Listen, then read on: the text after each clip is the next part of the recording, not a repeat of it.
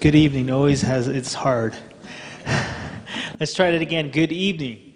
There you go. Good. Welcome to Wednesday evening chapel, to our first Wednesday chapel for spring trimester 2013. Good job. You're here. Ah. I, I'm, I was able to make a little round. There's there's a couple of new students. If, new students, if you're here for the first time, this is your first chapel, let me have you raise your hand. A little, let's welcome them. Let's welcome them.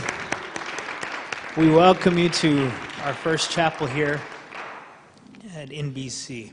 We're glad to have um, an, one of our online advisors and also an adjunct professor with us this evening, Dr. Charles Self. He's going to be bringing us the word. Let's welcome Dr. Self. Amen. We're, good, we're continuing our, our theme from 2 Timothy. And where uh, the writer says, For God has not given us a spirit of fear, but of power and love and, and of a sound mind. And we believe that this evening. So let's let us stand and we're going to sing a couple songs.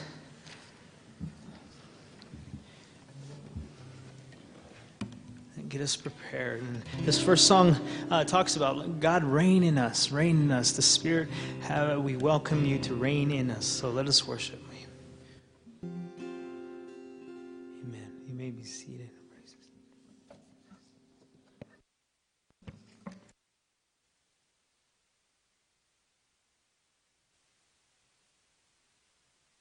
That is our prayer tonight, isn't it? that God's Spirit would fall fresh on our hearts and lives this evening. And don't you sense His presence here tonight? And aren't you glad that He is here tonight? And What a joy it is to, to enter into worship together with one another. Our theme for this year, as uh, Pastor JC has told us, is For God did not give us a spirit of timidity, but a spirit of power and of love and of a sound mind. And some translations also say of self discipline. One of the earliest books written by the Apostle Paul, if not the earliest book, is the book of Galatians. Uh, the book of Galatians, Paul has a, a, concern for the church members that he has, has led to the Lord and the kind of, of life that they are living and the kinds of the temptations that that they are, are facing. My text tonight is taken from the fifth chapter of Galatians, the 25th verse, and the context is taken from that fifth chapter in total. The fifth chapter, verse 25, the Apostle Paul says, Since we live by the Spirit, let us keep in step with the Spirit. Since we live by the Spirit, let us keep in step with the Spirit. There was a little widow living in Florida. She had a very modest home. Uh, she was uh, rather uh, elderly in age. She didn't have any relatives that ever came to visit her. If she had very few relatives that were even known to, anyone, every now and then her neighbors would see her walking down the street and they would pick her up and uh, take her to get groceries or uh, help her to meet with other needs that she, she may have. She had a, a, a, small home, a pretty modest home, and she would have a housekeeper would come every couple of weeks to help her to keep uh, care of the house. One uh, day when her, the housekeeper came to help her clean the house, the housekeeper came in and found the little lady had passed away she had died in her, her bed and died in her sleep. The uh, housekeeper called the paramedics and the officials, and they came, but it was, it was too late. She, had, she was gone. Later, as the officials began to look around her house and going through her belongings and trying to help to decipher things, they began to find little places and little boxes where she had stashed money in all these little different boxes in different places in her house. And they found that she had had over a million dollars stored in those little boxes in her home. But because this little lady passed away at home in the night in her sleep with no one else around, they did an autopsy on her. Uh, it's very common to, to do. because she had died suddenly. Um, the officials were shocked to find, find out that what the little lady had died of was malnutrition. Can you imagine that? Malnutrition. Here was this little lady who was wealthy beyond, uh, you know, many of our own concept of, wealth, and yet she was living far below her resources. Some would say she was living below par. Uh, it makes you wonder why. It makes you kind of question and, and ask yourself, why is it that this little lady would, would live like that? But today, doesn't it seem that so many Christians today are living lives below par, living spiritual lives below their, their spiritual resources? They are without joy.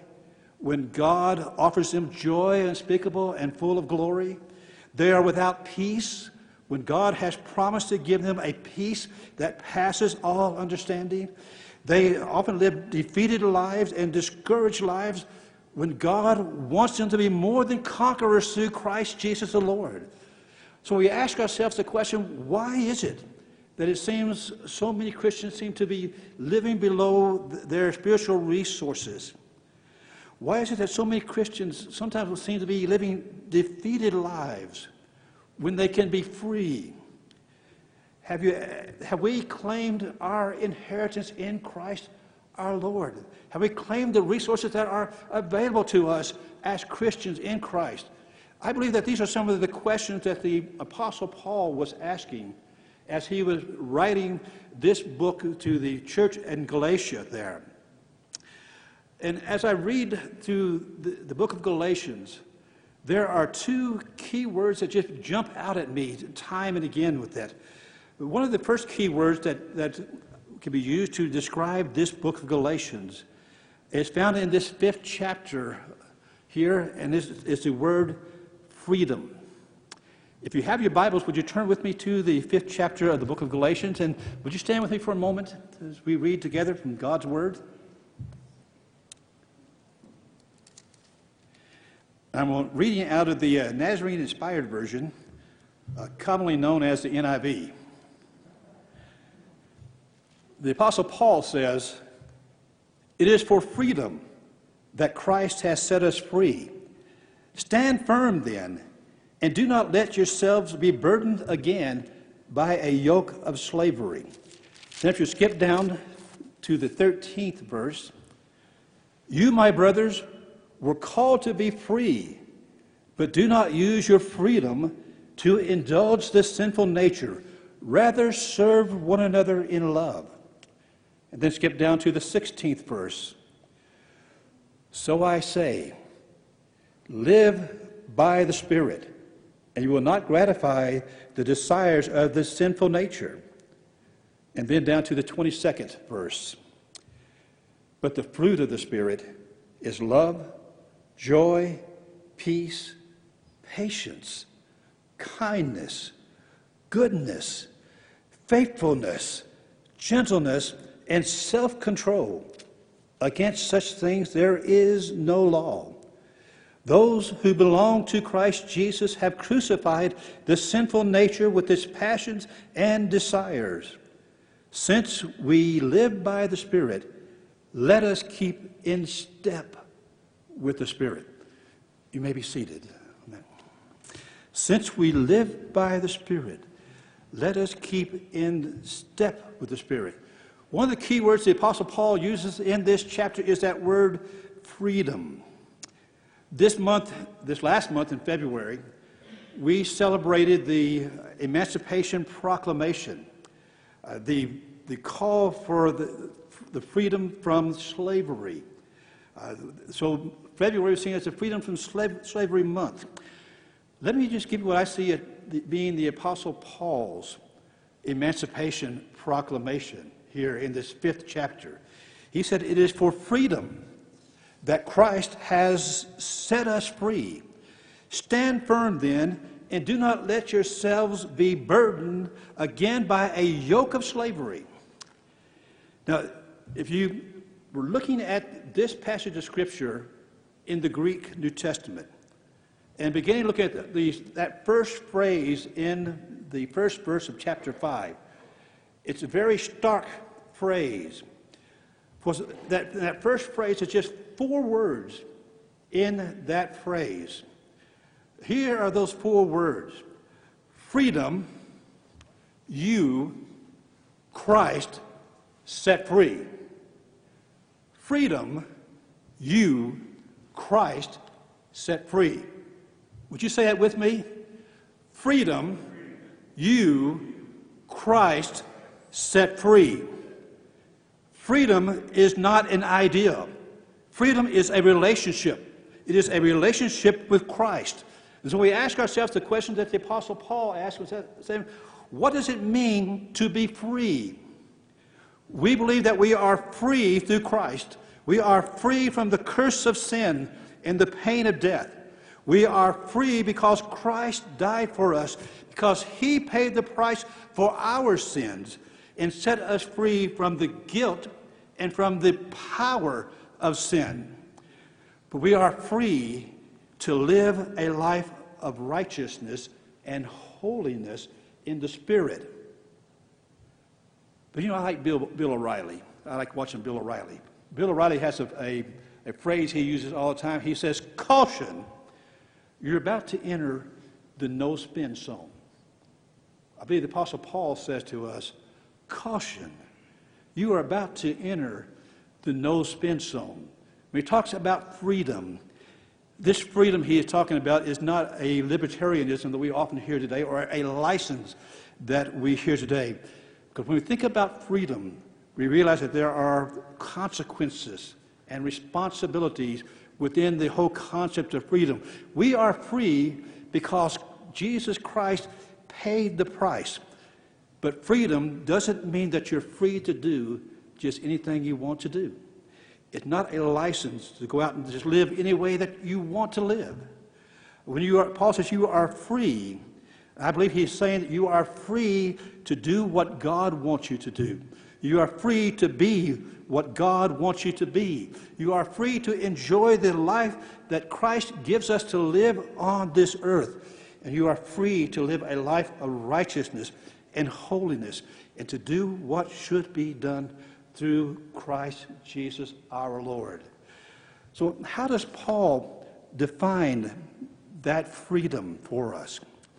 within this fifth chapter, he defines that freedom for us as by living by the Spirit. Living by the Spirit. He said, You, my brothers, are called to be free, but do not use your freedom to indulge your sinful nature. Rather, serve one another in love. You are free to live a life of holiness and to serve one another in love. So the Apostle Paul says, so live by the Spirit in the 13, 16th verse. So I say, live by the Spirit, and you will not gratify the desires of the sinful nature.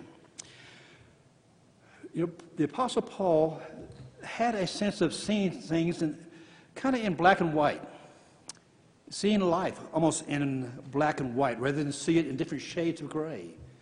The Apostle Paul, as he is speaking in this passage of Scripture, he sees the battle of life as being a battle for our hearts, a battle within our lives, a battle between good and evil, between holiness and sinfulness, between the spirit and the flesh, between the spirit of righteousness and the, the carnal nature. So Paul sees these two different sides to the Christian life. And he goes on to say, but those who belong to Christ have crucified the sinful nature with its passions and its desires. There's the second key word that Paul uses in this passage and in the book of Galatians. It is that key word crucified. The Apostle Paul uses that word crucified three times in this book.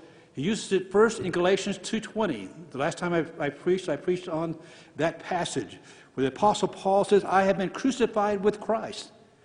Nevertheless, I live. Yet not I liveth, but Christ liveth in me. The life which I now live, I live by faith. The life and I live in the flesh, I live by faith in the Son of God who loved me and gave himself for me. I believe that in Galatians 2:20, the apostle Paul is referring to that first work of grace within our hearts, within our lives, and that the Christian life ought to be a crucified life. Or maybe another way of saying it, it should be a surrendered life. We say we have to come to a point in our life when we say, Yes, Lord. I want to say, Yes, Lord, yes, to your will. I want to live my life and accept you as my Savior and as my Lord. And we come to a place of surrender and surrendering our lives to Him. But have you noticed how easy it is to give Christ you know, our lives and to give Christ uh, things? It's easy to give Him money. It's easy to give Him our possessions, our times, the thing that we have the most difficulty in giving Christ is our hearts, the very core of our being. It's easy to give him everything else. It's easy to give him everything we own. But in giving him the very center, the very core of our hearts, that's the hard place. That's the hard thing to do. Because Paul recognized that it's in the heart there was a little secret. It was in the heart that that sinful nature, that carnal nature, reigns within the very core of our being, in the very core of our hearts. And Paul recognized that, and Paul says that that sinful nature needs to be crucified, to be put to death, to be completely surrendered. In Galatians 5:20, Paul, 4, Paul takes the theme by saying that we can crucify the sinful nature with its passions and its desires.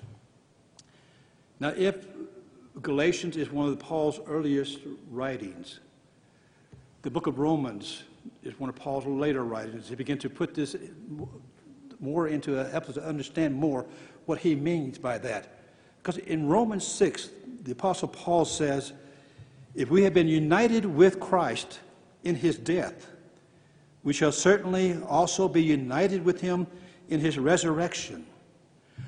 For we know that our old self was crucified with him, that the body of sin might be done away with, that we should no longer live as slaves to sin. Paul is saying we can be free from that carnal nature. We can be set free from the law of sin and death. We no longer have to live under the power and the guilt of sin. The Apostle Paul said we are to live in the Spirit. And if we are to live in the Spirit, we need to walk in the Spirit and keep in step with the Spirit, keeping our lives surrendered to Christ through the work of the Holy Spirit within our hearts within our lives. The third time that the Apostle Paul uses that word crucified here in the book of Galatians is in the sixth chapter, the 14th verse, where the Apostle Paul says, May I never boast except in the cross of our Lord Jesus Christ, through which the world has been crucified to me, through which the world has been crucified to me, and I to the world. Have we crucified the world within our hearts and lives? Have we crucified that carnal nature within our hearts and lives? When we give Him our all, He gives us His all.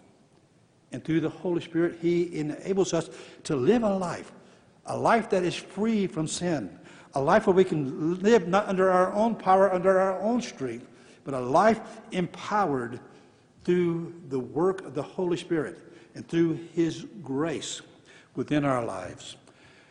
The story is told of an, an Irish man immigrating to the United States in the late 1700s, early 1800s. Uh, if you were in my Western World class, you heard us talk about the immigration issue back in the uh, early uh, 1800s. An Irishman was wanted to immigrate to the United States to make a living for himself, to find work. He saved up his money and he bought a steamboat ticket and he bought some rolls and some cheese, which he intended to use for his meals on board ship. Uh, for several days, whenever mealtime would come around, he would go down to his stateroom and uh, sit and eat his, his rolls and cheese. If you've ever been out on a ship out on the sea, you know it didn't take very long for bread or rolls to become uh, kind of soggy and the cheese become kind of hard. And finally, he got to a place where he could no longer eat the, the cheese or the, the bread. And one day he was sitting in his stateroom, hungry, and in his cabin, feeling sorry for himself, when he saw a steward walk by carrying a, a platter of some delicious looking food. And he stopped the steward and said, Where can I get a meal like that? I'm starving.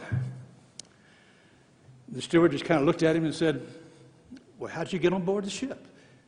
Do you have a ticket? He said, Of course I've got a ticket. So here's my ticket. The steward said, Well, sir, don't you realize that that ticket entitles you to go with, at any time you want to go to the, the kitchen, the dining room, and eat all that you want?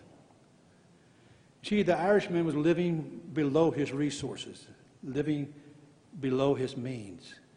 But as Christians, we don't have to live below our resources or to live below the means that Christ has provided for us through the Holy Spirit. One of my favorite preachers was Earl Lee. He used to be the pastor of uh, Pasadena First Church. Earl Lee used to talk about when we give our lives to Christ, it's like we, we take out all of our keys and we say to Christ, Well, here's the key to my car, so Jesus, you can have the keys to my car. Here's the keys to my house. You can have the keys to my house. You know, here's the keys to my office. You can have those keys too. And Jesus says, Okay, I, I want those keys, but you don't have to take them. You're going to have to place them on the altar. You say, Okay, Lord, I, I placed it in all of the altar. This is a wonderful thing. You place it in the altar. Not just the keys to your life, but the keys to your heart. Are you willing to surrender, crucify that sinful nature that's within your heart and put it on the altar? Not just the keys to your life, but the Apostle Paul says that carnal nature can be crucified, surrendered. When we give to God our all, He gives to us His all. If you live by the Spirit, let us walk in the Spirit. Would you stand together with me?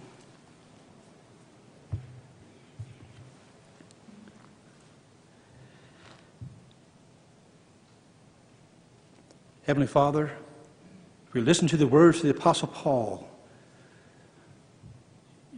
you've called us to be free, to be no longer under the yoke and the bondage of slavery. You called us to live a surrendered life, a crucified life. A life when we say, Yes, Lord, to your will and your ways. But you've called us to take a further step and to crucify that sinful nature, to give God not just the keys to our life, but to give Him our total being, a total surrender of our hearts and lives completely to you. When we give you our all, you give us your all through the Holy Spirit. The fruit of the Spirit is love, joy, peace, patience, kindness, goodness, faithfulness, gentleness, and self control. Against such things there is no law. For those who belong to Christ have crucified the sinful nature with all its passions and desires. And since we live by the Spirit, let us keep in step with the Spirit. Father, that's our prayer tonight. Help us, Lord, to say, Yes, Lord, yes, to your will and your way. But also take that further step and allow you to cleanse our hearts through the power of the Holy Spirit. We ask this in Jesus' name. Amen. Brother JC, would you have sing that, that, that final song one last time? Spirit of the living God, fall fresh on me. And, that, and that's what we sing as you're dismissed. Go in his peace.